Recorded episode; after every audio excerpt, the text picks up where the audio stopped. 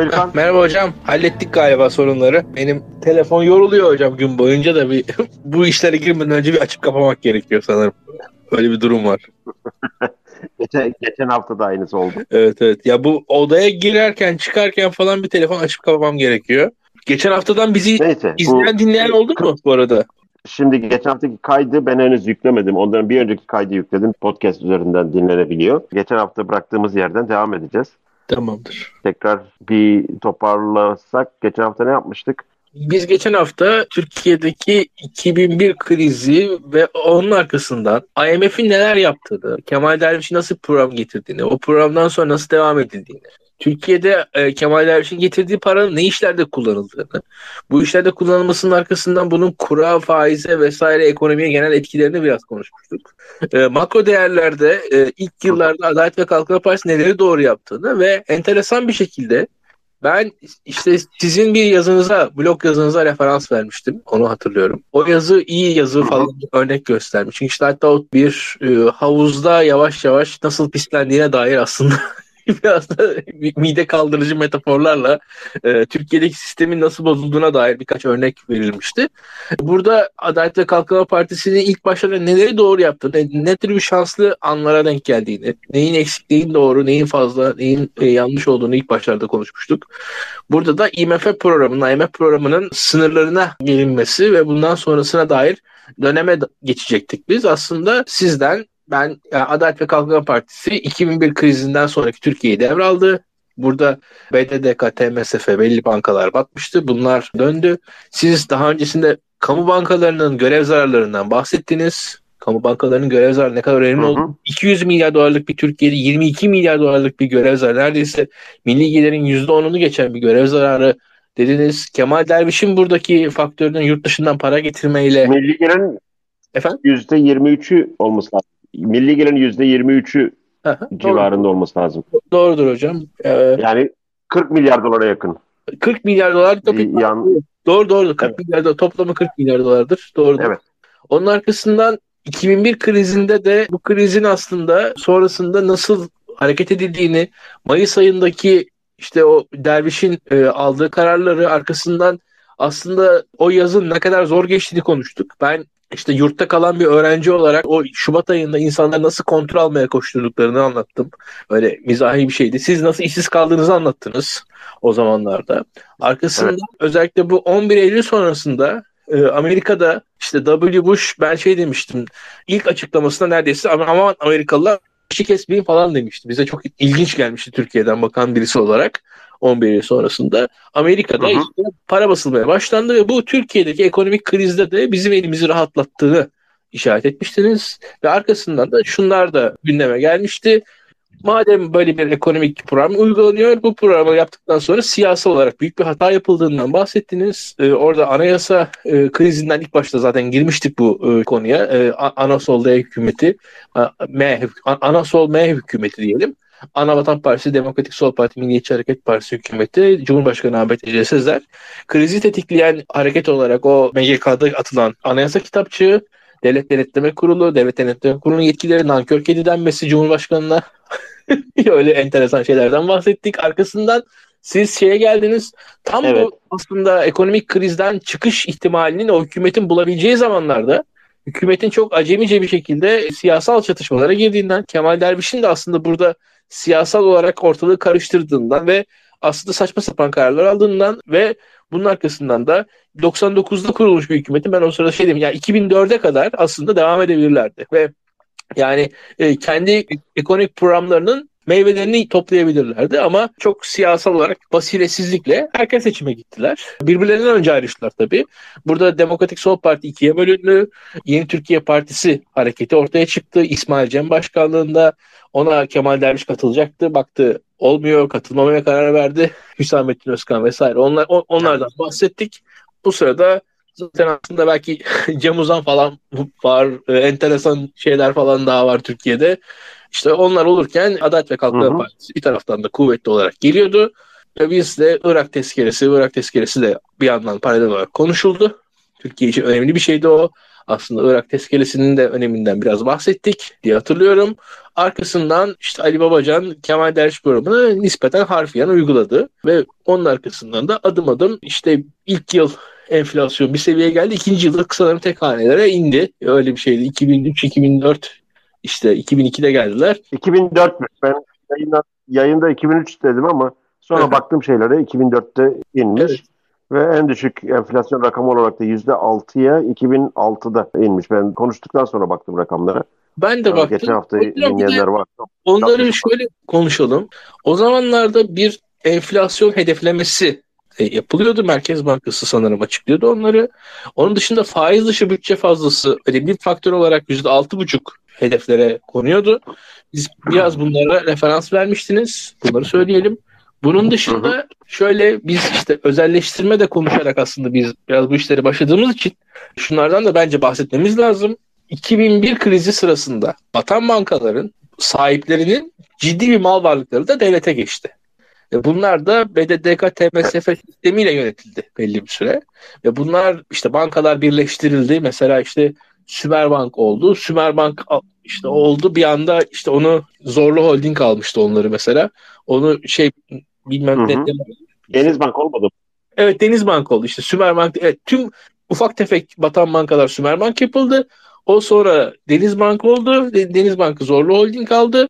Onun dışında mesela Demirbank HSBC oldu. Onun dışında Cem Uzan'ın Telsim'i Vodafone oldu.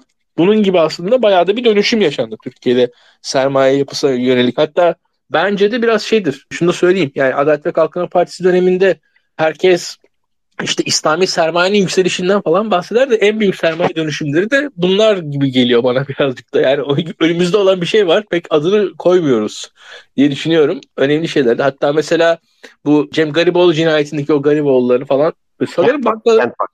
Evet onların falan bankaları vardı o zamanlar. Yani hani öyle enteresan enteresan insanların bankaları vardı. Banka kurmak için gereken kriterler sanırım zorlaştırıldı o zamanlar. Kredi kartı alamayacak insanlara banka ruhsatı verildiği için böyle Tabii, pıtır pıtır her yerden bir banka çıkmıştı o zaman. Kaç tane banka şey oldu? Aşağı yukarı 25'e yakın banka Evet aa, o hatırlıyorum. devredildi. Hatırlıyorum. e, yanlış anlaşılmaya müsait olan bir e, anlatım şekli var. Sanki banka hazineye devredilince sanki hazineye burada ciddi bir böyle bir şey kazanç e, oluyormuş gibi hani şu ev e, hazineye devredildiği zaman hazine artık o evin sahibi oluyor ama aslında burada hazine aslında bankaya devredilmiş oluyor. Yani hazinenin parası, devletin parası veya milletin parası o bankanın borçlarına devredilmiş oluyor. O aslında düzeltilmesi gereken bir şey. Onu şöyle diyelim hazine bu bankaların borçlarını devraldı aslında. O devralmasının Evet. karşılığında ba- ba- bazı holding hani banka sahiplerinin kimi mallarına da el koymalar falan başladı. Şimdi bu, bu da mesela şimdi İmar Bankası'na hazine el koyuyor. İmar Bankası'na el koymasının e, ona getirdiği yükümlülükler karşılığında işte Uzan Medya Grubu'na, Çimento'na, te- işte Telsim'e vesaire bunlara el konuluyor. Veyahut da işte atıyorum şey sizin yani mesela orada işte Şeker Banka el konuluyor. Şeker Banka sahibi Dinç Bilgin, Dinç Bilgin üzerinden Sabah Medya grubuna el konuyor. O TMSF'ye devrediliyor falan. Ya hatta onun dışında işte atıyorum nedir? İşte Pamuk Banka, Yapı Kredi Bankası'na el konuluyor. Onun üzerinden Türksel'e, Kara Mehmet işte Evet. medya grubuna e, el konuluyor. E, biz bunları aslında ben biraz da tabii işin medya boyutuyla da takip ettiğim için işte Erol Aksoy'a İktisat Bankası'na o, o taraf oraya el konuluyor. Onun üzerine Sine 5'e el konuyor mesela. Yani, on, yani medyada da medyada da böyle devletin hakimiyetini aslında sağlayan bir şeydi o. E, tüm medya gruplarına az çok e, yani bir tane yani elde geriye kalan Şahenkler ve Aydın Doğan vesaire kaldı yani. Çok az medya grubu kaldı. Çünkü bayağı bir medya patronunun bankaları battı. Bankası batınca ya zaten orada hatta şöyle bir şey var. Ya medya patronları 90'larda banka aldılar. Aydın Doğan'ın da dış bank esasında hikayesi var. Hı hı. Onu da ya ve o, o dış banktan çıktı mesela. İş Bankası'na verdi. Kurtardı kendisini dış banktan aslında Aydın Doğan orada bence. Biraz doğru bir hareket yaptı. Yani onun da tabii nasıl hareket yaptı ayrıca tartışılır da o artık iyice arkeolojik şeyler. E, merak edenler araştırsın ne diyeyim yani bir yerden sonra. Onu da söyleyeyim. Ama böyle bir banka bankalar bankalar üzerinden, bankaların aldıkları krediler üzerinden medyaya yatırımlar falan da yapıldı. Medyanın teknolojik gelişmesinde falan o yatırımların da payları var ama işte o verilen krediler tırnak içinde hortum diyoruz zaten yani bir yerden sonra. O muhabbetin de kaynağı aslında bankaların verdikleri kredilerin çok da aslında ölçülüp biçilemeden verilmesi. Normalde devlete kredi veriyordu bankalar teknik olarak 90'larda. Devlete, devlete parayı toplayıp devlete satıyorlardı. Parayı toplayıp bir de patronlara satmaya başladıkları zaman da bir sıkıntı çıktı ortaya diye düşünüyorum birazcık da en e, basit yoluyla. Bunun yanında da tabii bir tane figür var enteresan. Onu da söylemek lazım. Cavit Çağlar. Bu TMSF vesaire süreçlerinden çıkıp hala medya patronu olarak devam eden tek adam. Türkiye'de Cavit Çağlar. Mesela enteresan bir şekilde hatta işte bu Olay TV konusunda şu an Olay TV'nin sahibi Cavit Çağlar. Hala bir Bursa'da, Bursa merkezli ufak bir medya grubunun sahibi. Hala e, devletle ilişkileri kuvvetli. Şu an e, Türkiye'de mesela Rusya arasındaki ilişkiler kötüleştiği zaman işte Hulusi Akar'la yakın teması olduğu söyleniyordu. Yani şu anda da işte Putin'le kendisi ilişki kurup Türkiye ile Rusya'nın arasında işte o uçak düşürme falan olayları yaşandığı sıralarda, o konsolosların falan vuruldukları sıralarda o ilişkiyi toparlayan adamlardan birisi olduğu söylendi. Arkasından da Olay TV'yi Ekrem İmamoğlu'na yakın birisi satın alacaktı. Öyle bir hikaye konuşulmuştu hatırlıyorsunuz. İşte hatta önemli gazeteciler geçiyorlardı. Ee, ama o işte bir şekilde Cavit Çağlar bitirdi. İzin vermedi öyle söyleyeyim. O da enteresan bir Tam adamdır yani. İsmi geçmişken Cavit Çağlar'ın buradaki bu kısmi dokunulmaz pozisyonu uçaklarını hayırlı işler için kullandırmasıyla bir alakası var mı? Hem Anladın kesin, herhalde ne demek istediğimi. Tabii tabii, tabii hocam kesinlikle vardır. Kesinlikle vardır. Hayır anladım tabii ki. Kesinlikle vardır. O e, enteresan bir şey. Tabii 90'larda biliyorsunuz Cavit Çağlar devlet bankalarından sorumlu devlet bakanı olmuştu. Ve o sırada da bank devlet bankaları en büyük borçlusuydu.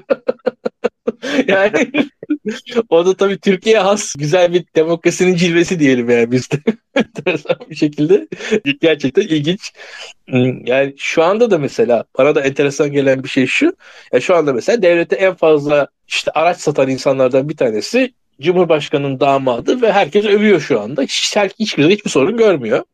Ama bir, birileri belki de burada bir iktisadi ve etik açıdan bir sorun olabilir mi diye sorar diye düşünüyorum ama Türkiye'de sorulmuyor böyle sorular. Ve böyle bir yer burası yani. Yapacak bir şey yok. Şimdi Türkiye'deki iktisadi yöntem çok böyle genel geçer kalıplara çok fazla ve sıkı sıkıya uymadığı için çok karışık bir sistem var bizde. Onun da etkisi var biraz da. Yani tam olarak bir şeye girmedik biz hiçbir zaman. Sovyet tarzı bir sosyalist düzene geçmedik. Özellikle Soğuk Savaş döneminde. Ama hiçbir zaman böyle gerek sanayinin, gerek finans sektörünün, gerek bankacılık sektörünün de devletten tamamen bağımsız özel müteşebbisin, şimdi Özal'ın deyimiyle özel sektör müteşebbisinin kendi başına iş yaptığı bir ekonomi de olmadı hiçbir zaman Türkiye. Şey yoktu bizde, nasıl diyeyim, Stalin tarzı, New Economic Program tarzı NEP yoktu bizde. Ama ne vardı? Devlet Planlama Teşkilatı vardı. O da aşağı yukarı hemen hemen aynı işi görüyordu. Ama aynı zamanda e, özellikle Özal'dan sonra biraz daha serbest ekonomiye geçiş adımları atıldı. Şeyden Rusya'dan aşağı yukarı bir 15 sene önce. Konvertibilite olsun, ithalat e, üzerindeki kısıtlamalar olsun. Onlar e, şey yapıldıktan sonra bir bocalama dönemi oldu tabii ki ama özellikle devletin çok iştahlı olması ve elindeki e, gerek sektörleri gerekse kıymetli stratejik şirketleri asla özel sektöre devretmeme niyeti burada kendini gösterdi. Biz özelleştirmeleri de biraz da hani dostlar alışverişte görsün hesabından yaptığımız için ee, onun etkisi de devam etti 2001-2002 krizi ve sonrasında da senin anlattığın olaylarda işte damadın araba satması veya e, silah sanayi bayağı bir e, şu anda e, devletle alakalı tamamen zaten olmaması mümkün değil. Bankaların çoğunun veya basının çoğunun devletle tamamen yakından ilişkili olması ben bunu daha genel çerçevede devletle aynı yatakta olması olarak şey yapıyorum. Öyle bir durumda 2001 krizi atlatıldıktan sonra bile bu devletin gerek ekonomik olarak baskınlığı gerek regülasyon olarak baskınlığı ekonominin üzerinde durmadı, bitmedi. O anlamda şey yapayım. Hatta arttı benim gördüğüm 2007-2008'den sonra. Orada şeyin siyasi tarihini çok fazla hatırlamıyorum. 2004'te miydi? Yerel yönetimlerin reformu için geçirilmesi beklenen veya geçirilen meclisten geçti zannedersem. Ondan sonra Cumhurbaşkanı tarafından veto edildi.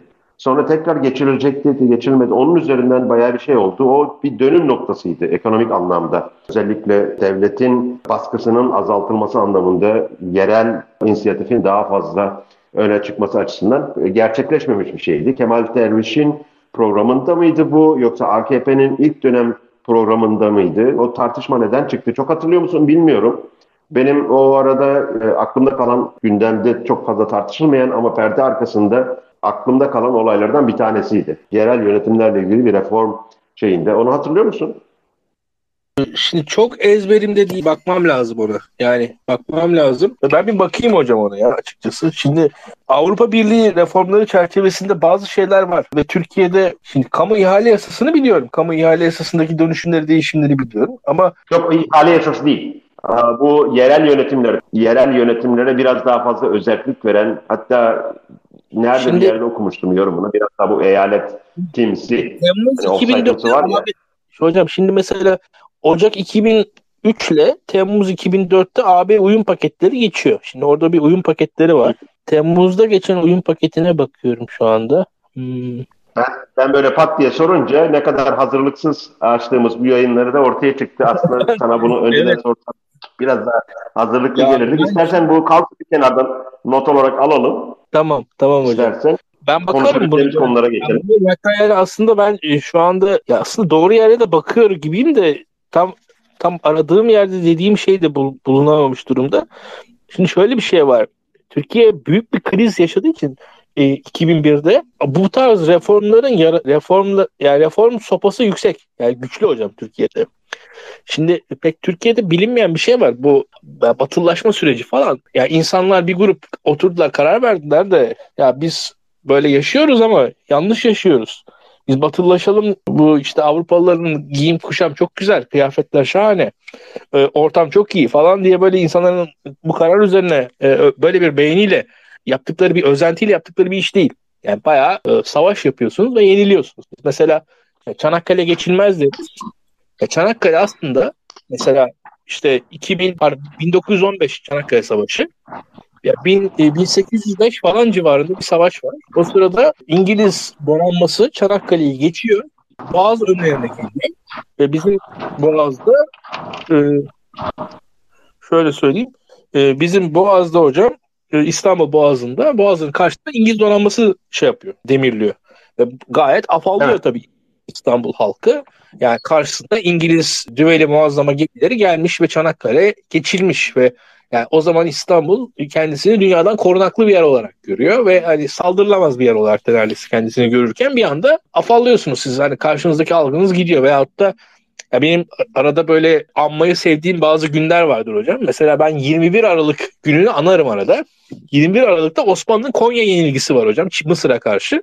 Mısır ordusu Konya'da yeniyor Osmanlı. Şimdi Konya'da şimdi Osmanlı'nın tabii ki Viyana yenilgisini biliyorsunuz da Konya yenilgisi bir şey tabii yani böyle baya Konya'da yenilmiş Osmanlı. Yani, o, yani Mısır... Mehmet Ali miydi? Evet hocam o o. Aynen öyle. Şimdi Mehmet Ali Osmanlı ordusu Konya'da yenmiş. Yani hatta yani Konya halkı da Mehmet Ali'nin yanında saf tutmuş. Yani böyle rezalet baktığınız zaman devlet bitiyor neredeyse. Ve resmen şey yapıyorsun. Ya orada aman batılılaşalım şey yapalım falan yani öyle bir özenti falan değil yani yıkılıyor aslında. Hani bayağı bir outdated olmuş durum var e, ortada. E, aynı şey 2001 krizi sonrasında da geçerli. Biz mesela şöyle söyleyeyim. Krizin dayağını o kadar sağlam yemişiz ki e, Avrupa Birliği dediğiniz anda herkes süngüleri düşürüyor ya. Çünkü ya biz yapamıyoruz bu işi. Fikri çok rahat bir şekilde insanlara insanların içerisinde var. Ve bugün mesela Türk halkında çok net bir şekilde şunu görüyorum ben. Yani milletimizde şu an hala bir gurur var. Yani şu anda 2001 krizindeki gibi bir ruh hali yok mesela şu an Türkiye'de. Ekonomik kriz var, fakirlik var, her şey kötü falan ama yani şu anda 2001 krizi ruh hali yok. O ruh hali sizi birçok şeyi kabul ettiriyordu aslında kendisi varlığıyla ki Kemal Derviş'in kendisi de zaten o ruh halinin devamı. Şu an öyle bir ruh hali yok. Yani Adalet ve Kalkınma Partisi toplumun ruhunu kontrol ediyor bu noktada diye düşünüyorum. Orada evet zaten bu reformlarda sanırım belli kırmızı çizgiler vardı. O kırmızı çizgiler üzerinden bir şey, bir sınırlama getirildi diye düşünüyorum. Yani bu AB e, uyum yasaları, bu Avrupa Birliği paketleri neydi? 2007'de 4 ayrı uyum paketi geçmiş hocam açıkçası. Tek tek o yasalara bakmak lazım. Hangi yasa geçti, hangi yasa geçmedi diye. Neyse ben orada kaldım. Hmm, işte bir kısmı işte Kürtçe, Kürt meselesi üzerine kimi yasalar var. Toplantı gösteri yürüyüşleri üzerine yasalar var. Mesela askerliğin e, e, ordu hakkında e, orduyu koruyan birçok yasa var. Onlar kaldırılıyor ya da yumuşatılıyor. Askeri mahkemelerin kaldırılması vesaire onlardan bahsediyorsun. Tabii tabii. Onun dışında halkı askerlikten soğutma kapsamına giren suçlar mesela askeri değil sivil mahkemede gör, görülüyor. Yani şimdi siz orduyu eleştiriyordunuz daha orduyu eleştirdiğiniz zaman ordu mahkemesinde yargılanmak gibi bir durum vardı Türkiye'de. O, o, o tarz şeyler kaldırılıyor mesela. Onun dışında hı hı. YÖK üyeliği, Rütük üyeliği, YÖK üyeliği, Rütük üyeliği yapan asker üyeler var YÖK'te, Rütük'te falan. Onlar geri çekiliyor. Ordunun e, birçok yerdeki böyle şöyle söyleyelim yani orada biraz bir murahhas azağı gibi bir asker yetkili bulunuyor Türkiye'de birçok yerde. Onları oradan alıyorlar bir defa. Yani onu söyleyeyim. E, bu süreçte yaşanan şey bu. Bu tarz değişimler, dönüşümler oluyor. E, ve genelde de bunun arkasında ekonomik durum var aslında diye düşünüyorum. 2003'te enflasyon %18.4, 2004'te 9.3, 2002'de işte ortalama yüzde 1993 ile 2002 arasında ortalama enflasyon %70.4 hocam. 2003'te enflasyon 18.4'e iniyor. 2004'te 9.3'e 9,3'e iniyor. Burada işte en çarpıcı değişim bu. Bu değişimin arkasında zaten %7,5'lukta bir ortalama büyüme sağlanıyor. İlk 3 yıllık döneminde Adalet ve Kalkınma Partisi. Bu da sanırım bu bütün AKP dönemi hikayesinin de başlangıcı bu. Yani o ilk döneminde yaşanan enflasyon düşüşü ve yüksek büyüme hala bence ekmeğini onun yiyor diye düşünüyorum Adalet ve Kalkınma Partisi'nin. Hani hala da bugün o günden anılıyor. Yani bugünü yaratan ya 2023 Türkiye'sini yaratan en önemli faktör 2002-2005 yılları arasındaki Türkiye'nin ekonomik performansı olabilir belki de. Ya şu andan geriye dönüp bakınca aslında şöyle bir şey var. Şimdi ben biraz daha geniş çerçevede şey yapayım. Bunu 2000 sonrasına da getireceğim. 1960'ta mesela baktığım rakamlarda şu anda. Bizim kişi başına milli gelirimiz yaklaşık 300 dolar. 1975'e geldiği zaman bu, 1975'te 1200 dolara geliyor. 1266 dolara geliyor. Bu 1960'lardaki o kalkınmanın etkisi. Oradaki 1-2 yılı hariç tutarsan orada 4 kat büyüyor. Ama 1976 ile 1984 arasında mesela hiçbir gelişme yok. 1984'te milli gelir, kişi başına milli gelir 1250 dolarda. Yani 1975'teki seviyesinin altında. Dolayısıyla orada bir kayıp 10 sene var. Sen bunu 1980 ihtilalinin veya ondan önceki siyasi olayların, çekişmelerin sonuçları olarak da algılayabilirsin. Ondan sonra bir Özal döneminin şeyi oluyor. Ve 1984'ten 1993'e kadar baktığımız zaman 1993 sonunda Özal'ın öldüğü yıl milli gelir, kişi başı milli gelir 3150 dolar. Yani daha önceki şeye göre yaklaşık gene iki buçuk kat bir artış var. İki buçuk kattan fazla bir artış var. 3150 dolar aklında tut 1993. Geliyoruz 2001'e. 2001'de 3100 dolar. Yani orada gene aşağı yukarı 10 senelik bir kayıp var. 93-2001 arasında hemen hemen sabit kalıyor. Bir dalgalanma var. Önce bir yukarı çıkıyor sonra deprem ve krizin etkisiyle tekrar 3100'e iniyor. Şimdi 2001 sonundaki 3100 dolardan 2008'deki 10.800 dolara yükseliş var. Bu daha önceki yani gerek 1960'lardaki devlet planlama dönemindeki artış veya Özal dönemindeki o 2-2,5 katlık artıştan daha fazla bir artış. 10.800 dolarlık bir, bu artış Türkiye'nin Cumhuriyet tarihinde yakaladığı en yüksek gelir artışı. Ve bunun etkilerini de biz gördük zaten. Yani her tarafta gördük. 2007-2008'de panik 1 dolar eşittir 1 lira olacak mı şeklindeydi. Yiğit Bulut'un falan bu şekilde çok panik yapan panik e, yazılı köşe yazıları vardı. Biz o zaman bunun çok iyi bir şey olduğunu, Türkiye'nin ekonomisinin güçlendiğinin bir endikatörü olduğunu söylemiştik.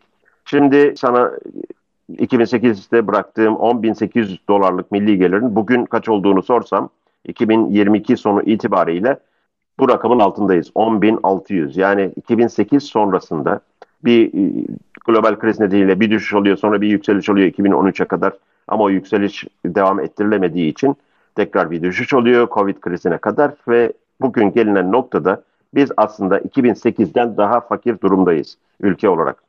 Böyle bir özet geçtim sana. Şimdi buraya sen o siyasi boşlukları doldurması için bana yardım etmen lazım. Şimdi bu şeyi nasıl açıklıyorsun? 2008'in hala gerisinde olmamızı nasıl açıklıyorsun?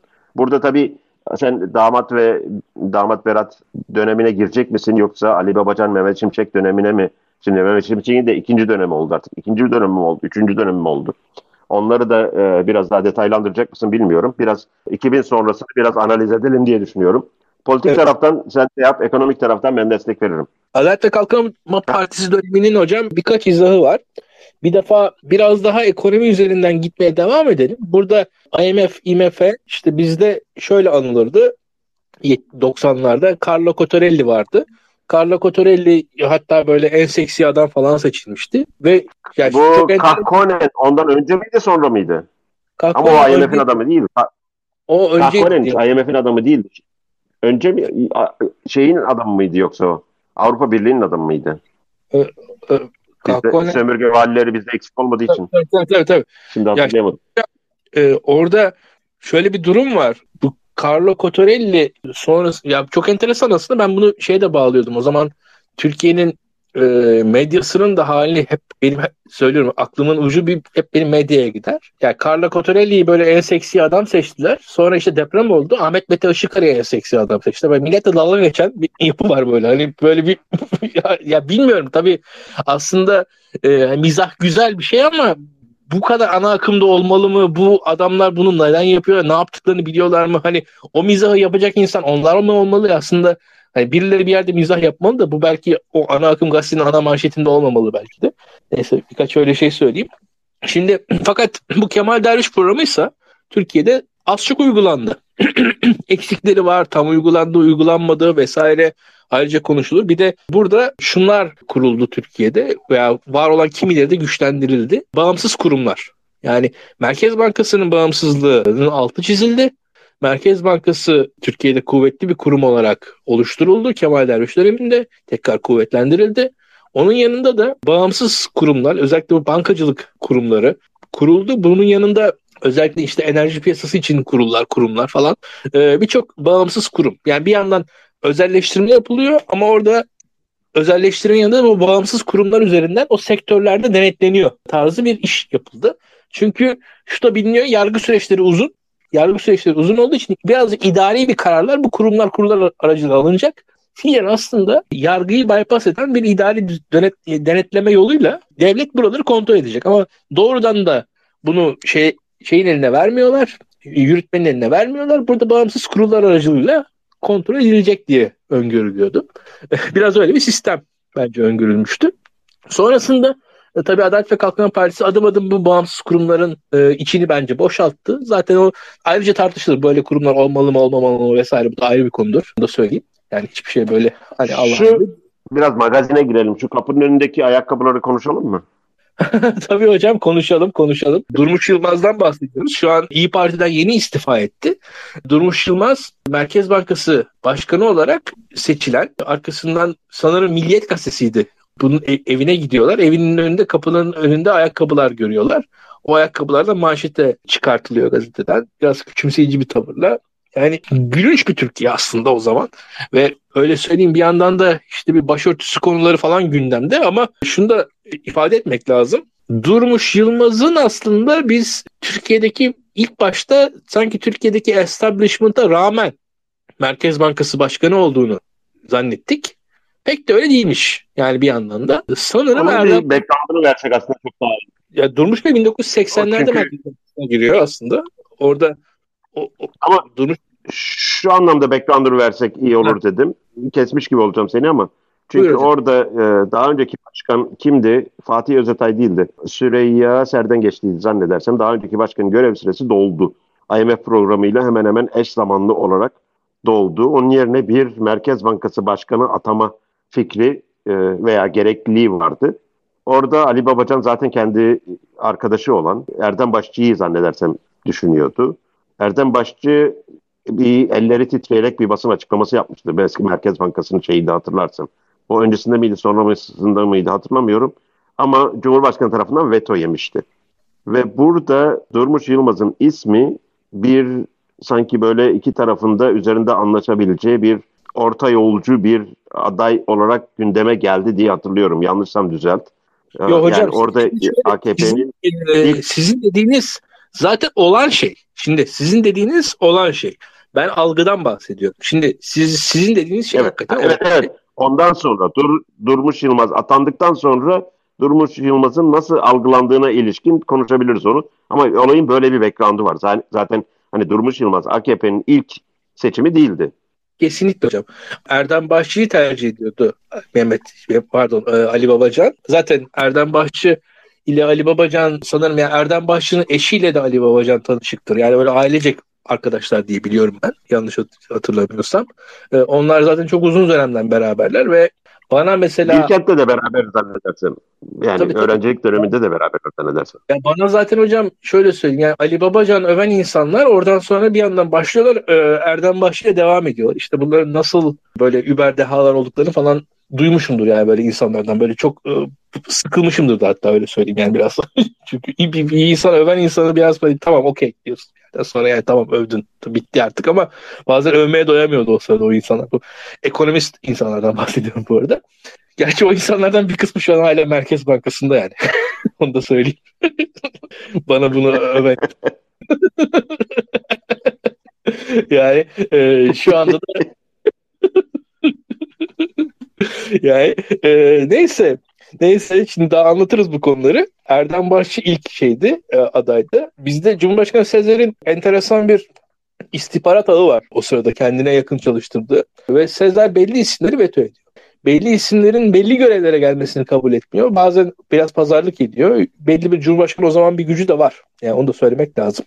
Hem Cumhurbaşkanlığı olarak veto yetkisinin verdiği bir güç var. Hem de veto yetkisinin ötesinde de Cumhurbaşkanı her an sürekli yarışmak, sürekli çarpışmak Erdoğan o henüz istemiyor. Mesela şöyle söyleyelim. Mesela Beşir Atalay ilk kabinede Abdullah Gül'ün Milli Eğitim Bakanı olarak düşündüğü bir isimdi. Beşir Atalay'ın ismini istihbarat raporlarından biraz e, şaibeli buluyordu diye hatırlıyorum o zamanlar Sezer. O yüzden Beşir Atalay başka bir bakanlığa kaydırılıyor. Oraya Erkan Mumcu kaydırılıyordu. Erkan Mumcu ile fakat daha büyük sorun yaşıyordu ondan sonra e, Sezer diye hatırlıyorum. E, buna benzer şekilde böyle birkaç atama var. E, Erdem Başçı da isim olarak bir ilişkileriyle o zaman Cumhurbaşkanı'nın biraz veto ettiği bir isimdi. E, Merkez Bankası Başkanı ve birazcık da memur şeyleri var. Yani temayülleri var. Biraz Ankaralı temayüller var şeyde e, Sezer'de. Durmuş Yılmaz kurumun içinden gelen birisi olduğu için Sezer'in tercih ettiği bir isim oluyor orada. Biraz onun da etkisi var. Yani bir, öyle bir orta yol buluyor diyelim. Açıkçası Durmuş Yılmaz da nispeten muhafazakar bir hani çok da risk almayan bir Merkez Bankası başkanlığı yapıyor ondan sonra. Orada Erdem Başçı Merkez Bankası Başkan Yardımcılığına atanıyor diye hatırlıyorum ben. Yanlış olmasın şimdi o atama tarihini. Evet yardım yardımcı oluyordu. Ben orada bir şey hatırlıyorum. Çünkü 2005 sonrasında benim e, izlediğim kadarıyla negatif görünümü de biraz böyle kokusunu aldığım ve biraz o yönde negatife döndüğüm zamanlar. Ve orada Durmuş Yılmaz atandıktan sonra bir Hoş Geldin Partisi'nde bir faizleri indirdi. O dönem biraz özetlersek şey vardı. Küresel risk koşun, risk iştahının azaldığı dönem diye. Şimdi Amerikan Merkez Bankası da o dönemde faizleri arttırma yönelimine gitmiş ve ciddi anlamda bu BRICS dediğimiz hatta Türkiye'yi de eklendiğinde Brezilya, Rusya, e, Güney Afrika gibi ülkelerde riskin biraz daha fazla arttığı, olayların biraz daha tedirgin olacağı dönemde aslında kimsenin anlamadığı bir Nisan ayında mıydı e, atandıktan hemen sonra bir Hoş Geldin Partisi'nde bir faizleri bir aşağı çekti. 50 20 baz puan mı 50 baz puan mı kimsenin anlamadığı öyle bir şey vardı ki ondan önceki Merkez Bankası disiplinine tamamen ters bir şekilde öyle bir bir anda bir karar aldı. Mayıs ayındaydı zannedersem. Çünkü Haziran ayında e, yani bu faiz indiriminden hemen sonra olağanüstü toplanmak zorunda kalıp faizleri 6 puan arttırmak zorunda kaldı. 600 baz puan. Yani 25 baz puan düşürüp 600 baz puan arttırmak yani e, tam rakamlardan emin olamıyorum ama 550 de olabilir, 650 de olabilir öyle bir şey. E, hatırlıyor musun o dönem bilmiyorum şeyde 2006'nın e, bir çalkantılı dönem vardı dış küresel koşullardan kaynaklanan ve orada çok bir anda benim gözümde yani bu adamdan Merkez Bankası Başkanı olmaz notunu verdiğim bir şeydi. Yani Türkiye'nin koşullarını dikkate alarak söylediğim bir şey. Çünkü Merkez Bankası'nın ciddi bir şekilde, disiplinli bir şekilde olaya hakim olması ve piyasanın önünde hareket etmesi bizim enflasyonu düşürmemizdeki en önemli faktörlerden bir tanesiydi. O bunu şey yapınca zaten 2006'dan sonra bir daha 2006 seviyesine inmedi enflasyon. Bir anda enflasyon tekrar %5.8 zannedersem yıl içindeki en düşük seviyesi yıl sonu seviyesi de %6.1 civarı olması lazım. Sen rakamlar elinin altındaysa beni düzeltebilirsin. Ondan sonra enflasyon yavaş yavaş kademeli bir şekilde %8, %8,5, 9 vesaire vesaire yükseldi yükseldi. En sonunda zaten o şeyden sonra düşüş ivmesini biz kaybettik. 2004 ile 2006 arasındaki o düşüş ivmesini devam ettirebilseydik enflasyonu biraz daha kontrol altına alabilirdik. Ama enflasyonu hiçbir zaman kontrol altına alamadığımız için ve kamuda da popülizm sesleri 2005 sonundan itibaren yükseldiği için gerek bütçe açığında bunu görebiliriz, gerek kamu harcamalarında. Hatta bugün Mehmet Şimşek yine konuşmaya başlamış. Vergiyi tabana yayacağız vesaire diye. Ona da değinebiliriz istersen. Yani o zamandan beri, bu, o, o zamandan bugüne gelen, hani o 2006-2007'den itibaren bugüne gelen bir tavsamış, herkesin dilinde pelesenk olmuş bir kamu, neydi, yapısal reform hikayesi. Bu yapısal reformdan da kimse ne kastettiğini açık açık söylemez. Herkes bir yapısal reform gerekiyor, yapısal reform gerekiyor diye. O dönemden bu yana aslında oradaki bizim 2013 sonrasında yaşadığımız bir duraklama dönemi. 2008'de 2021 karşılaştırması verdim ama orada tepe noktası 2013'tür. 2013'te en yüksek zannedersem 12 bin dolar civarına çıkıyordu milli gelir. Ama ekonomideki bu uzun dönem trendlerin oluşması için hem pozitif anlamda hem negatif anlamda bir önceki 3-4 seneye bakmamız gerekiyor. Çünkü nasıl 2002-2008 arasındaki e, yükseliş dönemini biz %60-70 hatta 80 büyük oranda Kemal Derviş'in uyguladığı programa, ondan önceki IMF programına ve oradaki kamu disiplini ve Merkez Bankası disiplinine e, bağlıyorsak ki orada şeyin katkısı biraz daha azdır AKP'nin siyasi alan hariç. Siyasi alanda çünkü orada Avrupa Birliği çok ciddi bir şeydi. Bugünkü gibi değildi Avrupa Birliği'nin şeyi bakışı Türkiye'ye. O zaman Schröder vardı. Şeyde Fransa'da da Türk dostu bir tane cumhurbaşkanı olması lazım. Sarkozy'den önce. Jacques. Jacques Chirac vardı. İngiltere Başbakanı Taylor mıydı? Yok. O da bunların yani üçü de Almanya, Fransa ve İngiltere acayip bir şekilde Türkiye'yi destekleyen e, liderler vardı. Türkiye'deki 2006'dan sonraki bozulmayla birlikte önce Türk aleyhtarı Merkel mi seçildi yoksa Sarkozy mi seçildi? Türkiye'nin üyeliğine karşı çıkan adaylar yavaş yavaş seçilmeye başladı bütün Avrupa ülkelerinde. Ve ya, önce Merkel geldi sanırım. Sonra Sarkozy evet. geldi. Ama bunların evet. hepsinin ajandasında Türkiye'ye üyelik vermeyeceğiz. Türkiye'ye bir e, özel bir, bir statü vereceğiz tarzında bir şey vardı seçim e, şeylerinde. Öyle oy kazandılar en azından. Ama Tabii. E, gerek Avrupa'nın şey, Türkiye'ye. E, kendi partisini şöyle ikna etmeye kalkmıştı. Türkler bizim Bizans'tan kardeşimiz falan demişti. De, Türkiye'de İslami kamuoyu evet. tabii zıplamıştı yerinden o söz duyduğu zaman ama aslında yani Türkiye'nin lehine bir söylemdi o. Yani o zamanlar ama tabii evet. Türkiye'de böyle Bizans'tan dolayı bir kardeşlik falan tabii Kara Murat'la büyümüş bir topluluk için zor. Ya işte tabii yani İmparator yani İmparator Konstantin yani İslam öncesi de Bizans aslında. Oradan bir kardeşlik de bulabilir. İslami bakışla bakan birisi bile aslında. Ee, öyle bakarsan. Evet. Tabii o, öyle birisi yok Türkiye'de.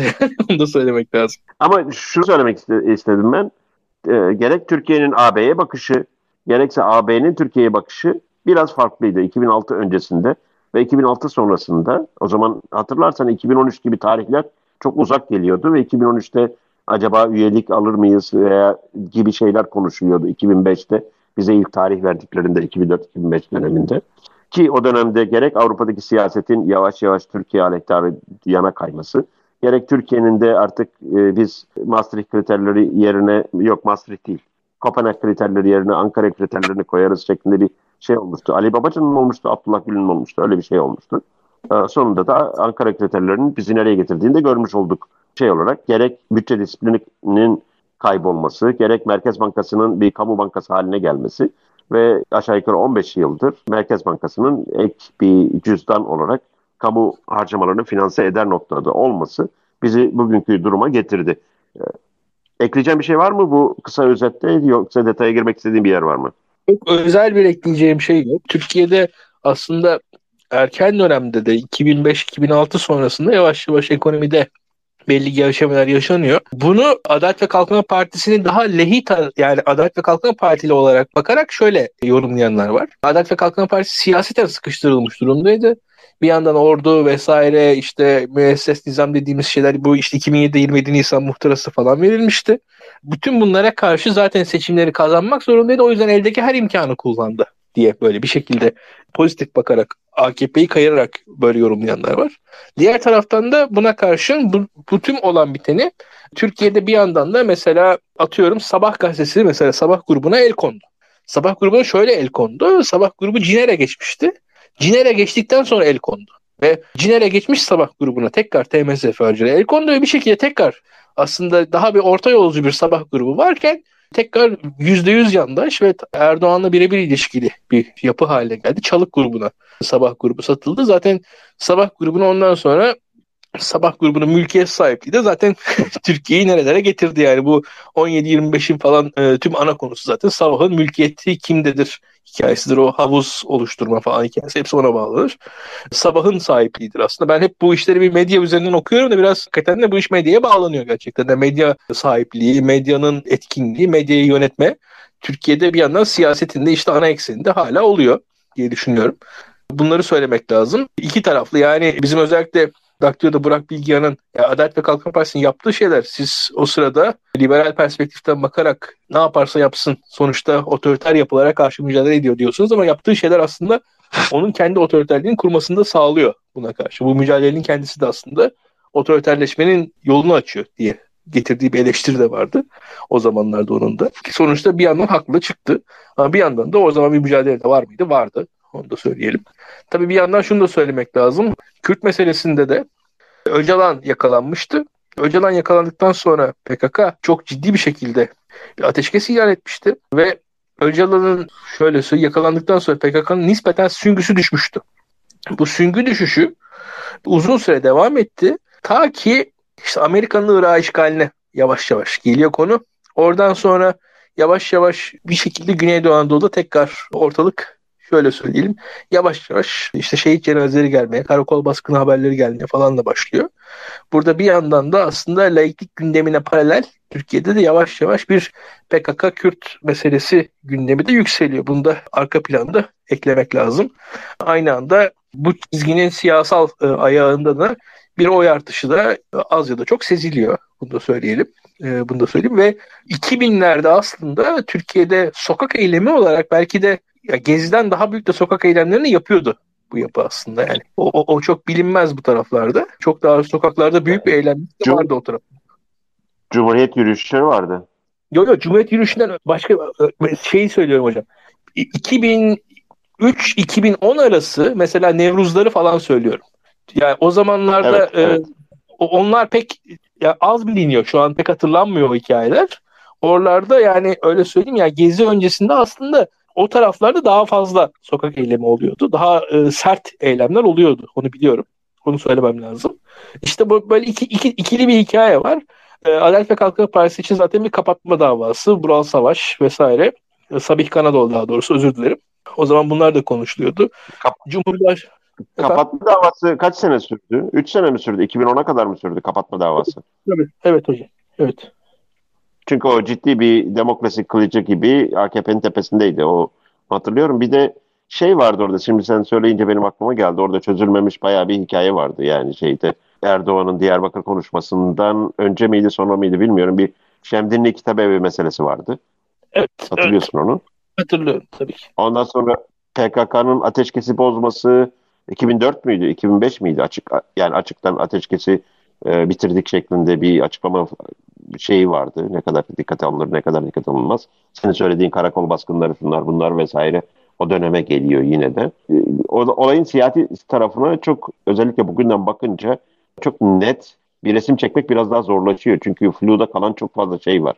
Evet, evet. Bunun yanında bir de şey de ekleyelim yani bir taraftan da mesela Fethullahçılar da deli gibi kadrolaşıyorlar. Tabii. E, onların ya, en hızlı kadrolaştığı dönem onları da, yani onlardan habersiz okula bile kaydettiremiyordun herhalde çocuğunu. Tabii tabii tabii. O, bir de o tarafı var o işlerin. Yani onu da eklemek lazım. Bütün bunların içerisinde onlar da var. Onlar da bir yandan bunun gayet her şeyi de kendi çıkarlarını kullanarak güçleniyorlar orada o sırada. Zaten Adalet ve Kalkınma Partisi bir ittifak durumları da yavaş yavaş ortaya çıkıyor. Hı hı. Ya şöyle, doğrudan bir ittifak yani şöyle söyleyeyim tabii ki fikir birlikteliği, taban birlikteliği var ama onlar her zaman kendilerini biraz bir tık dışarıda da hissettirmeye çalışıyorlar. Mesela ben o zamanlar şeye bakmıştım. Bu 2003 Mart tezkeresi öncesindeki gazeteleri biraz karıştırmıştım bir ara. Orada mesela baktım ya mesela Hüseyin Gülerci şey demiş o zamanlar. İşte Amerika'yı da kızdırmamak lazım falan demiş mesela. ya şimdi böyle şeyleri var bunların yani. Böyle bir her zaman böyle bir tarafları oluyor. Öyle söyleyelim. Hı. E yani biraz o tarafları da o zaman da var. O zaman da adım adım güçleniyorlar. Bu, bir de Anayasa Mahkemesi konusunda şöyle bir durum var. E, işin tabii bir de pis boyutları var. E, bunlar sonuçta insan. E, o insanların üzerine hakikaten her türlü dinleme aygıtlarıyla vesaire şahsi olarak da gidiliyor. Öyle bir saldırı da var. Yani o tarafı da var o işin. Yani aslında hukuk biraz şeyde kalıyor. Ki bu muhtıra vesaire konuları 27 Nisan muhtırası zaten 27 Nisan muhtırasından sonra Yine Avrupa Birliği'nin açıklaması. Türkiye'nin adalet statüsü Adalet ve Kalkınma Partisi kapatılırsa düşer dedi Avrupa Birliği. Mesela çok net bir açıklamaydı. O zaman şöyle söyleyeyim. Şimdi mesela özellikle bu Berat Albayrak bizim ekonominin mesela swap kanallarını falan kapattı. Her şeyi biraz nispeten yerli milli hale getirdi. Çok şeyi kontrollü eder hale getirdi. O zaman o kadar kontrollü değildi bazı şeyler. Ve gerçekten de Türkiye'nin mesela Avrupa Birliği'nin yaptığı bir açıklamanın ekonomide bir karşılığı oluyordu o zaman Türkiye'de. Yani şimdi mesela şöyle söyleyelim.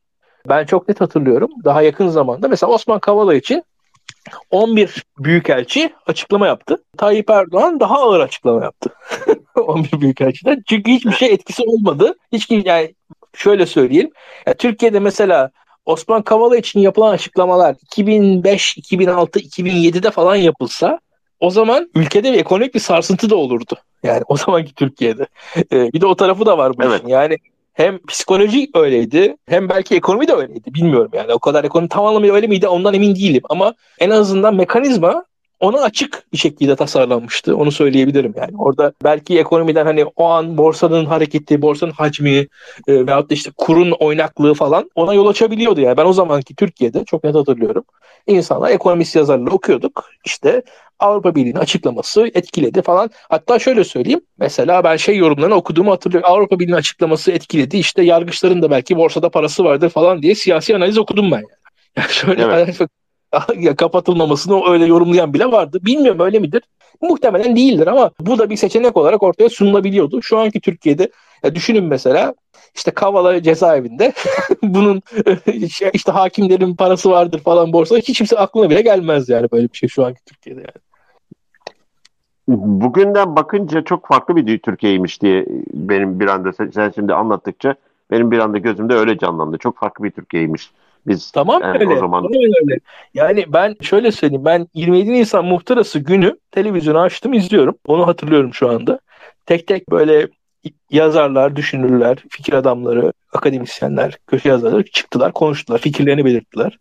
Ya aslında bir iki türlü bakıyorum. Şimdi 27 Nisan Cuma'ydı. O zaman o açıklama geldi. Muhtıra geldi. Arkasından televizyonlarda bu konuya dair haberler yapılmaya başlandı.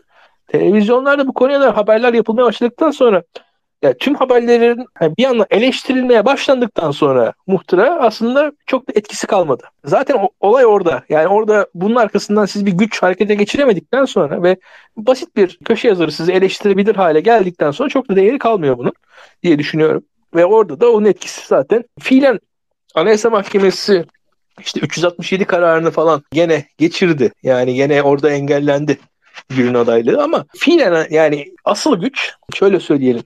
Biraz Game of Thrones örneği vereyim ben. Ya Game of Thrones'ta çok güzel bir bilmece vardır. Oradaki o kel danışman Varys Littlefinger'a soruyor işte orada. Yani bir odanın içerisinde bir tane din adamı var, bir tane kral var, bir tane çok zengin adam var. Bir tane de silahşör var. Silahşör kimi öldürür? İşte yani silahşör kimin yanında tavır alır? Aslında soru o. Burada güç silahşörde midir? Yoksa aslında silahşörün aklında güç algısı kimdeyse güç ondadır aslında. Yani silahşör ya kral kuvvetli diye düşünüyorsa kral kuvvetlidir.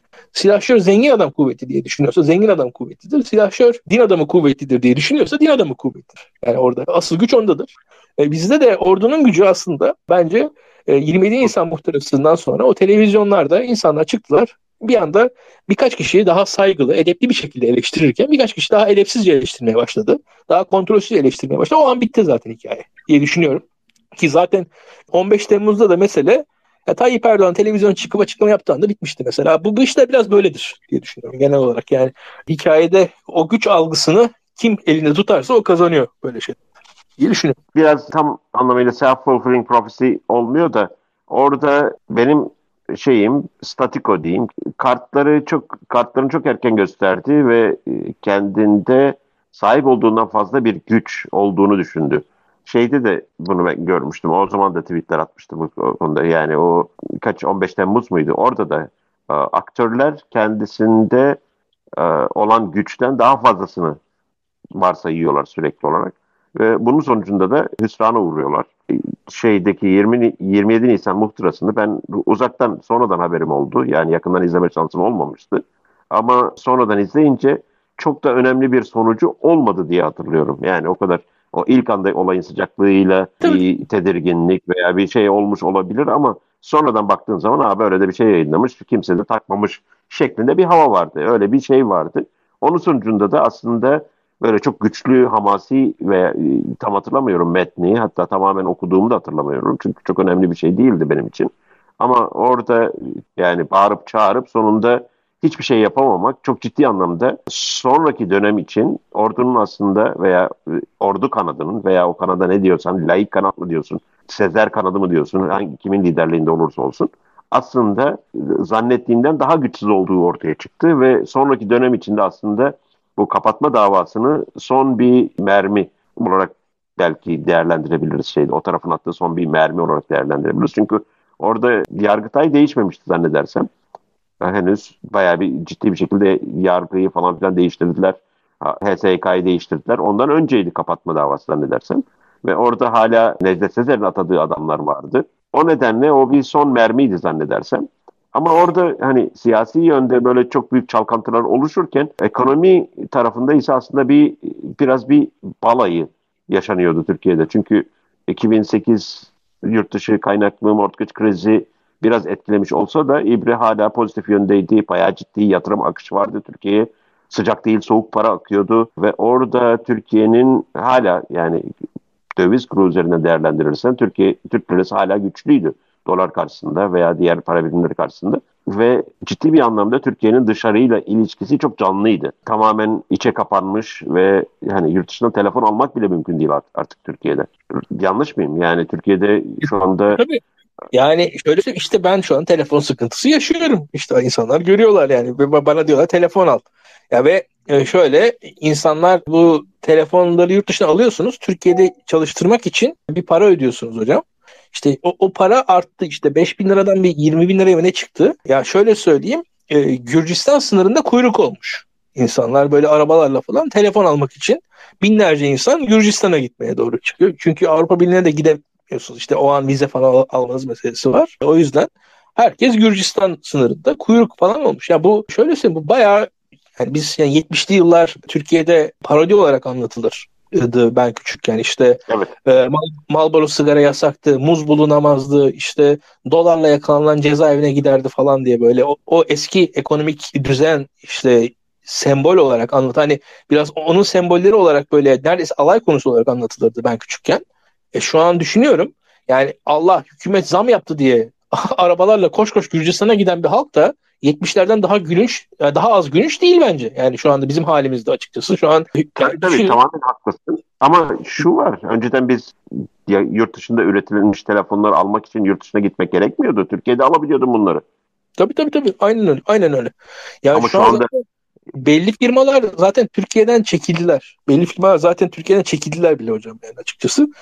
Ve bunun gibi bunun gibi cidden Türkiye'de bazı hayat standartlarının geriye gittiğini net görüyoruz. Yani ikame ürünlerle idare ediliyor hala. İşte hala bir şekilde kuyruğu dik tutmaya çalışıyoruz ama şu çok net bir şekilde açık gözüküyor. Mesela oyun sektörü, mesela kimi elektronik ürünler giderek Türkiye piyasası pek görülmemeye başlanıyor. Yani burası kayda değer bir piyasa olmaktan çıkıyor. Belli lüks ürünlerde özellikle. Lüks sayılan ürünlerde daha doğrusu öyle söyleyelim. Ee, Türkiye'de giderek bu gözüküyor. Onun dışında ben Türkiye'de yaşayan birisi olarak çok net bir şekilde söyleyebilirim ki ürün kalitesi yani enflasyonun ötesinde son 5-10 yılda net düştü Türkiye'de. Yani dışarıda yediğiniz zaman mesela yediğiniz yemeğin kalitesi çok net düşmüş durumda. Bırakın onu. Mesela giyim, kuşam dediğiniz mesela ayakkabı alıyorsunuz, pantolon alıyorsunuz, ceket alıyorsunuz. Ya şu an aynı markalardan, aynı yerlerden aynı ürünleri alıyor gibiyim ama bence ben 10 yıl önce aldığımdan çok daha kalitesiz ürünler alıyorum şu anda. Eminim bizi izleyen arkadaşlar da bana katılacaklar. Eğer itiraz varsa cidden birkaç tane ben o zaman derim olay bendedir, hata bendedir diyebilirim.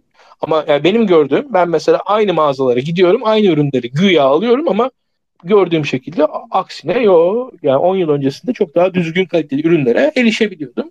Bir defa öyle ürün kalitesinde düşüşler var çok net bir şekilde. Bunun yanında tabii şu net gözüküyor hocam. Tamircilik yaygınlaşmış durumda. Bu bunu çok rahat bir şekilde görebiliyoruz. Artı tabii belli bir sınıf yükselmenin falan da imkanının kalmadığı net bir şekilde gözüküyor. Bu Adalet ve Kalkınma Partisi'nin ilk döneminde Türkiye'de dünya standartlarında bir orta sınıf tahayyülü var. Türkiye'de o orta sınıfın biraz büyüdüğü bir dönemde. Arkasından şu an o orta sınıfın hemen hemen yok olmaya başladı. Bir, sadece en üst kademe zenginlerle fakir bir grup e, bizim gibi insanlar var Türkiye'de. Neredeyse o orta sınıflaşmanın yani şöyle söyleyeyim işte bir nedir? Bir üst orta sınıf hayatı işte ev, araba vesaire, çoluk çocuk böyle az çok eksiksiz bir hayat sürmektir en azından. Çok aşırı lükslere kaçılmadan. Şu an onlar yok. Şu an belli temel ihtiyaçlarımızdan kısarak belli bir standartta hayat sürdürebiliyoruz diye düşünüyorum. Yani işte tatile gidiyorsunuz, eski telefon kullanıyorsunuz, ayakkabınızı yenilemiyorsunuz, birkaç şey eksik gedik kalıyor. Öyle öyle idare ediyorsunuz. Yani şu anki Türkiye'de durumu belli bir seviyenin üzerinde olan insanlarda bir durum böyle.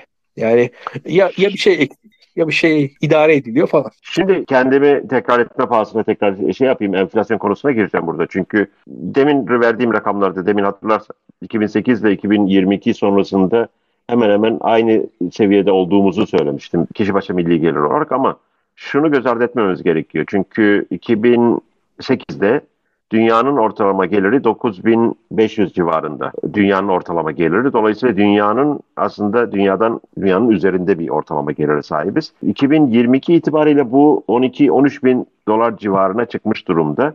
Dolayısıyla dünyanın aslında %20 dünya ortalamasının %20 daha altındayız. Dünyadan dünya ortalamasından daha yüzde 26 yüzde 20 civarında daha fakiriz anlamına gelecek bir şey söylüyorum. Şimdi burada kalitenin ortadan kaybolduğunu söyledin. Geçen sefer de bunu konuşmuştuk. Enflasyonist ortamda fiyatlar sürekli olarak arttığı için insanlar doğal olarak ikame mallara yani en kaliteli yiyeceği değil de onun daha ucuz yedeğine, daha ucuz ikamesine başvururlar. Dolayısıyla kaliteli mallar alıcı bulmaz. Kaliteli mallar alıcı bulmazsa piyasadan çekilir. Piyasa tamamen kalitesiz mallara döner ve dolayısıyla burada şeyde olsun, elektronikte olsun, yiyecekte olsun bir anda kaliteli malların piyasadan tek tek çekildiğini ve isteyip almak isteyenlerin bile piyasada bulamayacağı bir döneme girildiğini ve enflasyon sonucu olarak da genel olarak bir kalite erozyonu ortaya çıkar. Bu kalite erozyonu sadece hani yiyecek, elektronik gibi şeylerde değil, uzun vadeli eğitimde de ortaya çıkıyor. E, insanların ahlak seviyesinde de ortaya çıkıyor. E, her alanda enflasyonun böyle bir etkisi var ki özellikle 2008 sonrasına ben enflasyonist politikalara dikkat çekiyorum. Bu 2008 e, enflasyonist politikalar sonrasında, sonrasında doğal olarak hukuk kalite kaybedecek, doğal olarak yiyecekler kalite kaybedecek, doğal olarak elektronik kalite kaybedecek, eğitim kalite kaybedecek ve onun yanında aslında bir yandan da kamu maliyesini sorunsuz bir şekilde çevirebilmek, çevirebilmek için devletler ister istemez daha korumacı, daha bu içeride pişirelim, içeride yiyelim şeyiyle biz kendimize yeteriz sloganları. Sadece Türk'ün Türk'ü, Türk'ten başka dostu yoktur. Daha böyle nasyonalist, daha korumacı, sınırları yükseltici ve cep telefonundan bilgisayarına dışarıdan kolay kolay hiçbir şeyin getirilemeyeceği ve hiçbir şeyin giremeyeceği bir ekonomi ortamına doğru sürüklüyor enflasyonist ortam ki Türkiye'de son 15 yılda yaşanan, 2008'den bu yana yaşanan trendi de güzel açıklıyor diye düşünüyorum. Çünkü bir yandan enflasyon yükseliyor, bir yandan bir şeyi de görüyoruz biz. Ben Türkiye'ye gelip giderken gördüğüm, şahit olduğum şeyler et getiren oluyor ya Türkiye'ye dışarıdan. Düşünebiliyor musun? Kesin, kesinlikle. Ya bunu, ya, bunu duyduğumda bayağı şaşırmıştım. Ya hocam şöyle bir durum var. Türkiye'de temel ekonomik hareketler sizi psikolojinizi falan bozar hale gelmiş durumda. Yani şöyle söyleyeyim size bir defa zaten mesela kurun oynadığı dönemlerde insanlar arabalarıyla e, gece benzin istasyonlarına falan koştular burada. Hani yine gülünç bir hareket bir yandan bakarsanız. Ve benzin istasyonundaki sırada muhtemelen edecekleri kardan daha fazla benzin harcadılar yani öyle tahmin ediyorum. Yani e, ama evet. o bir, bir psikoloji yani yapacak bir şey yok. Sonrasında ya para dediğiniz şey yani hocam siz iktisatçısınız. Yani hani üç tane özelliği var bu paranın. Şu an elimizdeki para bu üç tane özelliğin TL olarak ne kadarını sağlıyor? Ya bir tanesini anca sağlıyor yani hani işte ama o, o da ne kadar sağlıyor o da tartışmalı. Bir defa bir birikim aracı hiç değil Türk lirası. Ee, onun dışında yani bir artı fiyat olma özelliğini bence kaybetti. Çünkü aldığım ben hiçbir fiyata güvenmiyorum. Yani şu fiyata yani birisi bir alışveriş yapıyor gösteriyor ya İlkan ben şunu aldım diyor şu fiyata. En ufak bir kanaatim fikrim yok. Çünkü kazıklandı mı yoksa iyi bir fiyat mı buldu hakkını mı ödedi hiçbir fikrim yok. Tamamen e, şaşkınlık içerisindeyim o konuda. Yani işte şu anda geçen gün işte dedik bu market ucuzmuş deniyor. o market ucuz. Belki o markete daha büyük kazık yiyor da olabiliriz. Ürün kalitesi bağlamında. Şu an Türkiye'de bunları yaşıyoruz. Yani e, ucuz olan yere gittiğimiz zaman hani hiçbir şey belli değil ve alışveriş e, psikolojim benim tamam bozuk durumda. Mesela geçen gün baktım işte bu e, Seçil Hanım var bankacı işte çok güzel bir ayakkabısı varmış. İlgimi çekti. Tweet'te yazdım bu ayakkabı kaç paradır diye. Öğrendim 22 bin lira falanmış. E, sonrasında merak ettim kendi ayakkabımın fiyatı neymiş diye ona baktım. E, benim ayakkabının fiyatı da hocam ben hayal kırıklığına uğradım. İşte 1500 lira falan çıktı. yani ya bir de şeyden dolayı hayal kırıklığına uğradım açıkçası. Ben ayakkabıyı bir buçuk iki sene önce almıştım. O zaman da 1500 liraya almıştım. yani e, hiçbir e, zamlanmaması ayakkabının beni üzdü. Böyle bir psikolojik ya demek ki ben iki Ama... buçuk sene önce iki sene önce kazık yemişim ben yani onu gördüm. Şu ayakkabının bir res, resmini at da merak ettim ya. Ya hocam ya Nike'ın koşu ayakkabısı çok e, ekstra bir şey değil de bak ben fazla para vermişim muhtemelen. Yani gerçekten Türkiye'de bunu yaşıyoruz ve bu dediğiniz gibi insanı aslında çürüten bir süreç. Yani genel olarak çürüten bir süreç diye düşünüyorum. Çünkü e, bir defa e, şunu da eklemek lazım. Türkiye'deki buna maaş seviyeleri, işte emeğin toplam gelirden aldığı paydaki düşme falan da eklenebilir e, açıkçası. Ve e, Türkiye'de iyice e, biz idare eder seviyedeyiz. Artık en son sadece işte dediğimiz gibi para bize neye yarıyor? O an alışveriş yapabiliyoruz. Ki orada da şu an giderek bakın şey olmaya başladı şu an Türkiye'de. Kredi kartı komisyonları falan artmaya başladı özellikle. Kredi kartına komisyon ya giderek böyle nakit paraya falan dönüyoruz neredeyse. Yani çok enteresan bir noktadayız şu anda. Yani çok ilginç şeyler yaşanıyor şu an. Hükümet sanırım enflasyonla mücadele için kredi kartı kullanımını biraz biraz zorlaştıran bazı eylemleri onaylıyor. Ve cidden kredi kartı komisyonlarının arttığını görüyorum ben. O komisyonları şu an bakkallarda makkallarda falan bir iki yerde komisyon konuşmaya falan başladı bakkallar. Şimdi bu enteresan bir şey gerçekten. Şimdi bu olduğu zaman insanlar nakit taşımaya başlayacaklar ve bir de yani hükümetimiz de yani mesela Tayyip Erdoğan'ın şanı bozulmasın diye 200 TL'den büyük bir banknot yok. E şu anda 200 TL biliyorsunuz şey ya 10 dolardan az. Yani neredeyse. E şimdi evet. çok da e şimdi bizim ben de şu anda şöyle bir şey var. Bankadan al biraz para çektiğim anda böyle bir mafya babası gibi gezmeye başlıyorum. Yani o, o cüzdanla dolaştığınız zaman ya şey bunun şey denir fıtık olursunuz hocam. Yani o, o şu anki Türkiye'nin ekonomik düzeni herkesi fıtık falan yapıyor. Çünkü özellikle e, kalça tarafınızdaki sinirlerin kaymasına falan yol açar. Gerçekten de fıtık biliyorsun sinir hastalığıdır aslında. Ortopedik bir sinir hastalığı. şu anki mevcut evet. enflasyon bizi fıtık eder yani onu söyleyebilirim e, tam anlamıyla. Özellikle cüzdanınızı arka cebinize koyarken dikkatli olun. Bizim genelde erkekler bunu şey yapıyor. Şu anki mevcut enflasyon düzende gerçekten tehlikeli bir durumdayız. Onu söyleyeyim. Şeyi gördüm Türkiye'de poşetle çuvalla para taşıma dönemini. Bu Weimar Republic'in veya hiper enflasyon yaşayan bütün ülkelerde gözüken ortak e, resimlere benzer görüntüleri Türkiye'den görmeye başladım. En azından sosyal medyada bu görüntüleri görmeye başladım. Ya, hocam bu şu an şöyle bir şey var. Yani işte diyelim ki bir tane bilgisayar alacaksınız. İşte 30 bin liraya bilgisayarlar var. Yani çok da lüks bilgisayarlar değil. İşte 40 bin liraya bilgisayar. Böyle dünyanın en e, über bilgisayarından bahsetmiyorum eli yüzü düzgün böyle güzel oyun falan oynanabilen bir bilgisayar alacaksınız o kadar para vermeniz lazım en azından. E şimdi veyahut da işte bir iPhone. Yani ne kadardır? O da işte 40-50 bin lira para vereceksiniz. Şimdi bunun ya bayağı deste deste paralarla gezmeniz lazım. Evet. ya hakikaten Ya de- ya şu anda mesela hocam benim bankamda ya benim öyle çok ekstra bir özelliğim yok. Ya işte ben günde 5000 lira çekebiliyorum. Şimdi geçen gün bir ödemem oldu.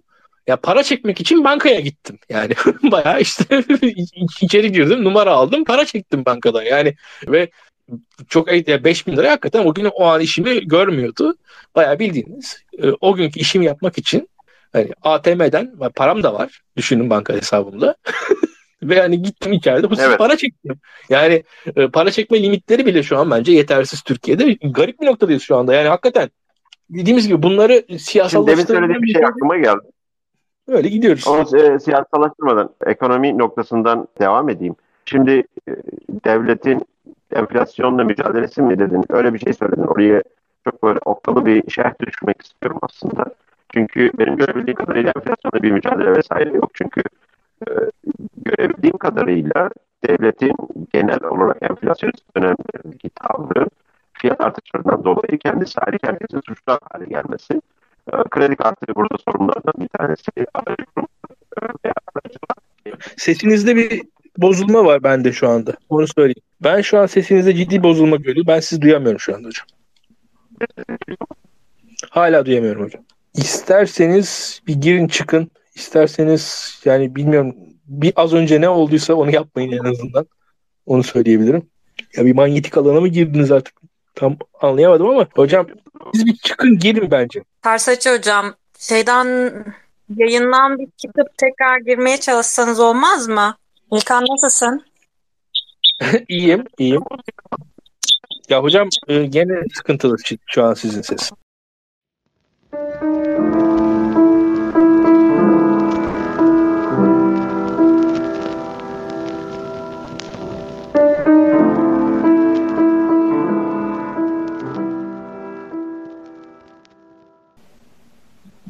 Hocam güzel bir müzik geliyor arkadan ama biraz bir parazit de var. Daha az olmak üzere. Benim sesim geliyor mu şu anda? Şu an daha iyi geliyor. En az hala biraz parazit var bence. Bence benim telefon biraz benden kaynaklanıyordu da biraz bu işin Twitter'ın algoritmasıyla da sıkıntısı var. Twitter'ın algoritması çok da iyi bir algoritma değil diye tahmin ediyorum. Biraz iyileşti ama hala o algoritmada sıkıntılar var. Bu oda konuları çok güzel konular. Oda işini çok iyi yaparlarsa Twitter'ın kendisinde sıkıntı olabilir bence. Odayı da süper bir hale getirmek istemiyorlar diye düşünüyorum bu Twitter Space konularını. O biraz şey gibi yani bir yerden sonra bu şey vardır. Ee, yani diyet kola reklamlarını çok iyi yaparsanız bir yerden sonra o diyet kola reklamı normal koladan çalmaya başlar. Twitter Space'i çok iyi yaparsanız Twitter'dan çalacak herhalde. Çünkü aşırı iyi bir Twitter Space e, normal Twitter'ın kendisinin e, geriye gitmesi anlamına gelebilir belki de. Bu arada bizi şey e, ters açıyor hoca hiç duyamıyor.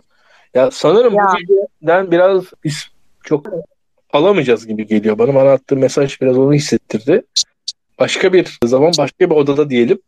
Yine güzel şeyler konuştuk aslında onu söyleyeyim. Ama daha devam ederiz. Biz bunu yani birazcık daha da rakamlar üzerinden de gideriz. Daha belki birazcık siyaset tarafına attım. Ama Türkiye'de aslında bir enflasyon üzerinden daha eşit ekonomik tarafına doğru geliyorduk e, tam anlamıyla. Ben Ersaçlı Hoca'nın enflasyon konusundaki görüşlerine ben yakınım. Yani her ekonomik görüşle aynı noktada değil ama ben de gerçekten iflah olmaz bir enflasyon düşmanıyımdır. Enflasyon gerçekten eroin gibi bir şey olur inanıyorum. O ahlaksızlaştırma, bozma, kalitesizleştirme konusunda enflasyon etkisine inanan bir insanım.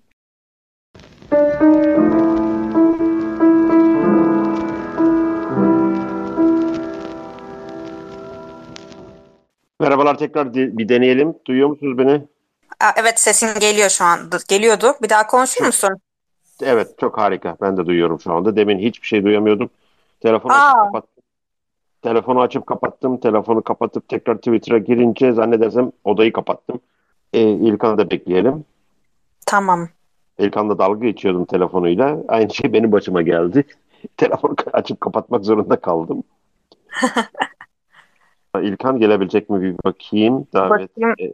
En son ne konuşuyorduk? O da aklımdan gitti. En son şeyden enflasyon üzerinden konuşuyorduk. İşte işte Türkiye'de işte Pringles işte Türkiye tekrar gelecek mi gelmeyecek mi diyorduk. En sonunda İlkan şey dedi. İşte Türkiye'ye eskiden işte Avrupa'dan çikolatalar gelirdi dedi. Sonra sen kapattın or- odayı.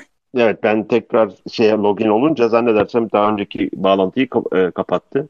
Olabilir. Benim de istersen sen de devam edelim. İlkan geldiğinde katılır. Olur. Ne konuşayım diyeceğim şimdi. Buradan konuya nereden dahil olacağım? ben ne konuştuğum bir şey konu bir şey söylüyordum ben. Sonra sesimin gitmediğini fark ettim ve duymadığımı fark ettim. İstersen sen aklında kalan veya senin söylemek istediğin ya, yerden şey yaptığımızda en son enflasyonu konuşuyorduk. Enflasyonu konuşuyoruz da yani bir yerden bağlayabilir miyiz bilmiyorum. Ya pandemi böyle sanki bir yandan bu arada hiç olmamış gibi bir yandan da böyle bir o 2020 ile 2022 arasındaki zaman aralığı hiç yaşanmamış gibi geliyor. Bir yandan da ya biz yaşadık da ne yaşadık diye soruyorum kendime. Böyle bir kopukluk var o yıllar arasında benim için. Yani çok da memnun olduğum bir zaman aralığı değil. Bilmiyorum sen nasıl tecrübe ettin o dönemi? Herhalde hiç kimsenin hatırlamak istediği bir dönem değil o dönem. Ya kimisi böyle memnun da kaldı. Ya zaten ben hep evde vakit geçiriyordum. Benim için çok bir şey fark etmedi. Zaten insan görmeyi de sevmem falan diyerekten. O insanlar için daha rahatlatıcı bir dönemdi belki. Ama ben zaten kendim şeye insan görmeyi seven, insan görmeyi aç insan biri olaraktan e, pek mutlu değildim o dönem için.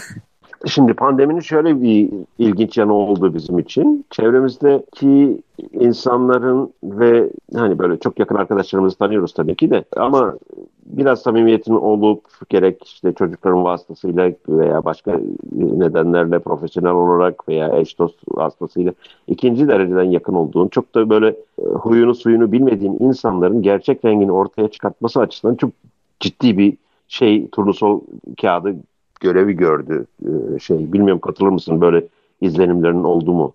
Şey, yani böyle bir şey tecrübe etmedim açıkçası. Ya bir de şey de var hatırlarsın ben Konya'da yaşıyordum şimdi Hollanda'da başka bir ufak bir hı hı, hı. Köy, köy gibi bir yerde yaşıyorum. Yani burada ben zaten yeni gelmiştim ben geleli bir sene olmuştu sonra pandemi ha, patladı. Ben daha daha yeni yeni insanları tanımaya başladığım döneme girdiğim için yani insanları tanıma noktasında bir tecrübe e, şeyine sahip olamadım hani. Yani hali hazırda tanıdığım insanlar yeniydi. Ben insanları yeni tanımaya çalışıyordum. Alışmaya çalışıyorsun yeni bir ülkeye, yeni bir kültüre işte doktora tezinde bilmem neydi. Yani çok kolay değildi benim için o açıdan. Ama senin zaten yerleşmiş bir düzenin vardı. Yani, yani şu an yaşadığın, o dönem yaşadığın yerde uzun zamandır yaşıyorsundur diye tahmin ediyorum. Evet evet bizim yerleşik bir şeyimiz vardı. Türkiye'de hiç pandemi nasıl geçti onu çok bilmiyorum. Türkiye pandemide çok sonra geldik.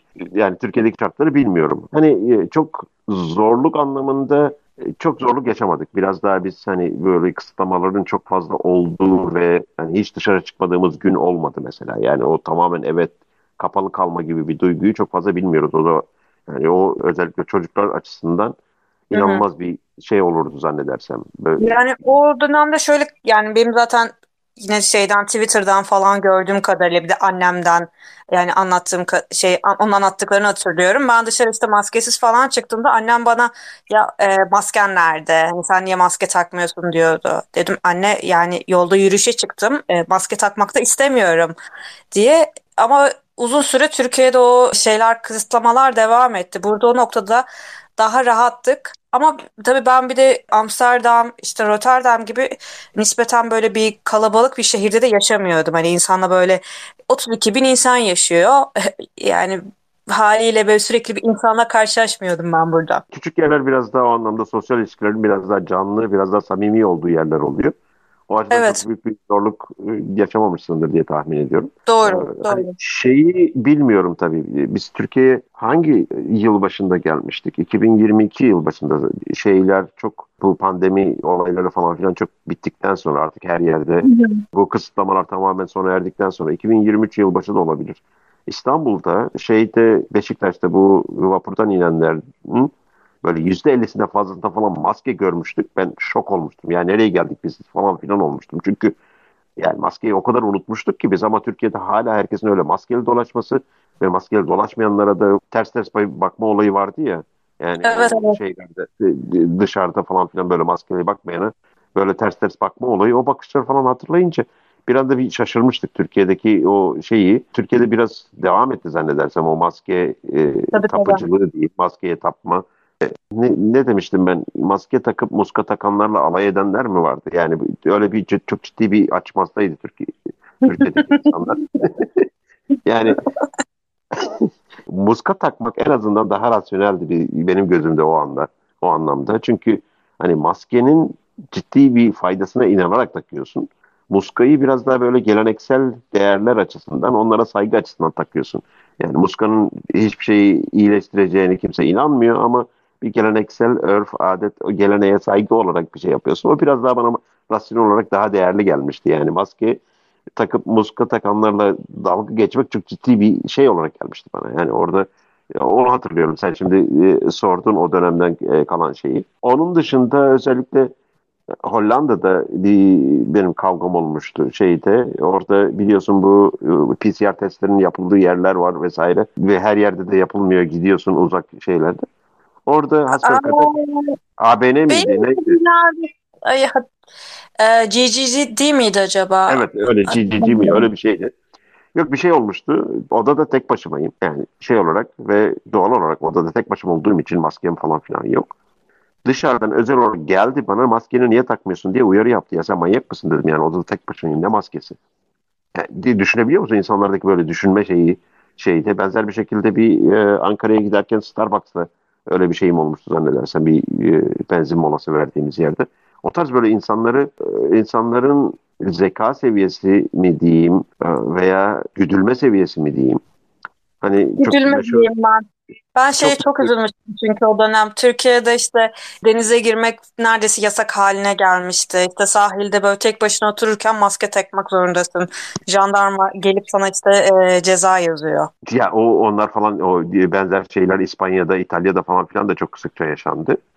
Bir de şey demiştim yani bu sürü bağışıklığı kazanılacaktı güya aşıyla. Sürü bağışıklığı çok olmadı ama sürü olayı başarıldı aşıyla. Yani o sürü meselesine çok ciddi bir geçiş yapıldı. O anlamda benim için endikatördü şeyler, pandemi dönemi ve sonrası. Tabii hiç kimsenin hatırladığı bir, hatırlamak istediği bir dönem değil özellikle. Döndük oraya ya. Ya ben sadece bir defa bir ceza yiyecektim trende ve şey yaptım. Dedim ki çalım vardı. Çalımla ben böyle ağzımı kapattım. Tamam bu da maske oldu dedim.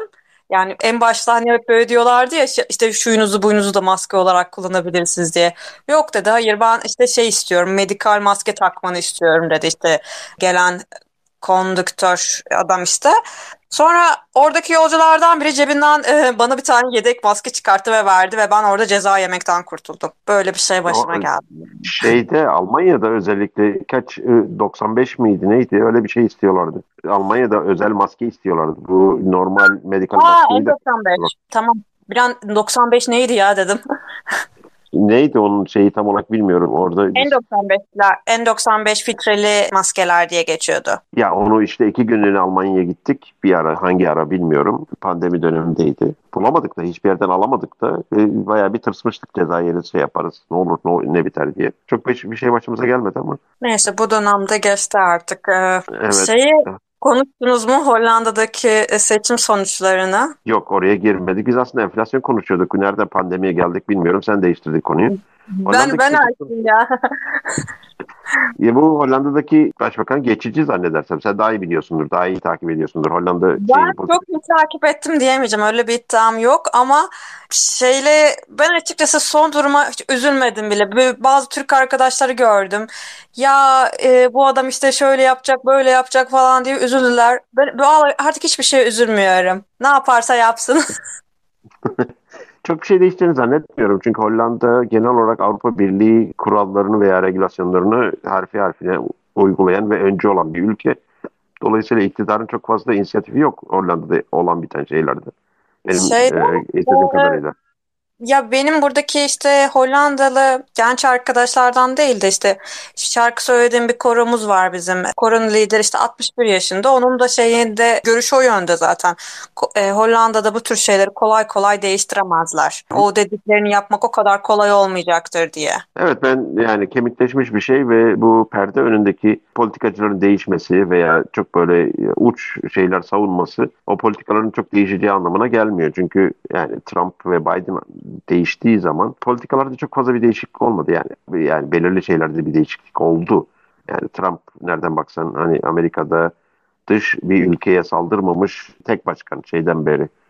Jimmy Carter, General Ford'dan beri dışarıya bir yere saldırmamış tek başkan. O anlamda yani küçük değişiklikler görüyorsun ama içerideki politikaların değişim, değişiminde, dizaynında çok fazla bir şey, e, bir değişiklik görmüyoruz zaten. İlkan olsa burada daha detaylı şeyler verir de, ilginç şeyler verir de. İlkan'ı seviyorum o. İlkan neredesin diye. bir telefon gelmiş, onunla konuşuyormuş. Bilmiyorum gelebilecek mi? Tamam. Tamam. O zaman orada konuşmaya devam eder. O e, biraz şey, konuşmayı şey yapıyor, zor sonlandırıyor. Evet, bizim ekonomi konuşmamız da yarıda kalmış oldu öyle. Zaten hani izleyicilerin çoğunu da kaybettik. Muhtemelen herhalde bir haftaya tekrar bir tekrar buluşmak kaldığımız yerden devam etmek üzere. Galiba bunu çok sağlıklı devam ettiremeyeceğiz gibi. Bence burayı toparlayıp odayı kapatalım. Evet, bence de dinley biz e, önümüzdeki hafta tekrar bir şey planlar, İlkan'la tekrar seni de davet ederiz. Tekrar konuşmaya Olur. devam ederiz. Tamam, ben konu belli olursa hazırlanayım. tamam. Tamam. Görüşmek üzere. Herkese de Görüşmek selam. Abi. Biraz böyle unexpected ending olsun. Olsun. Peki görüşmek üzere. İyi akşamlar herkese. Bye bye.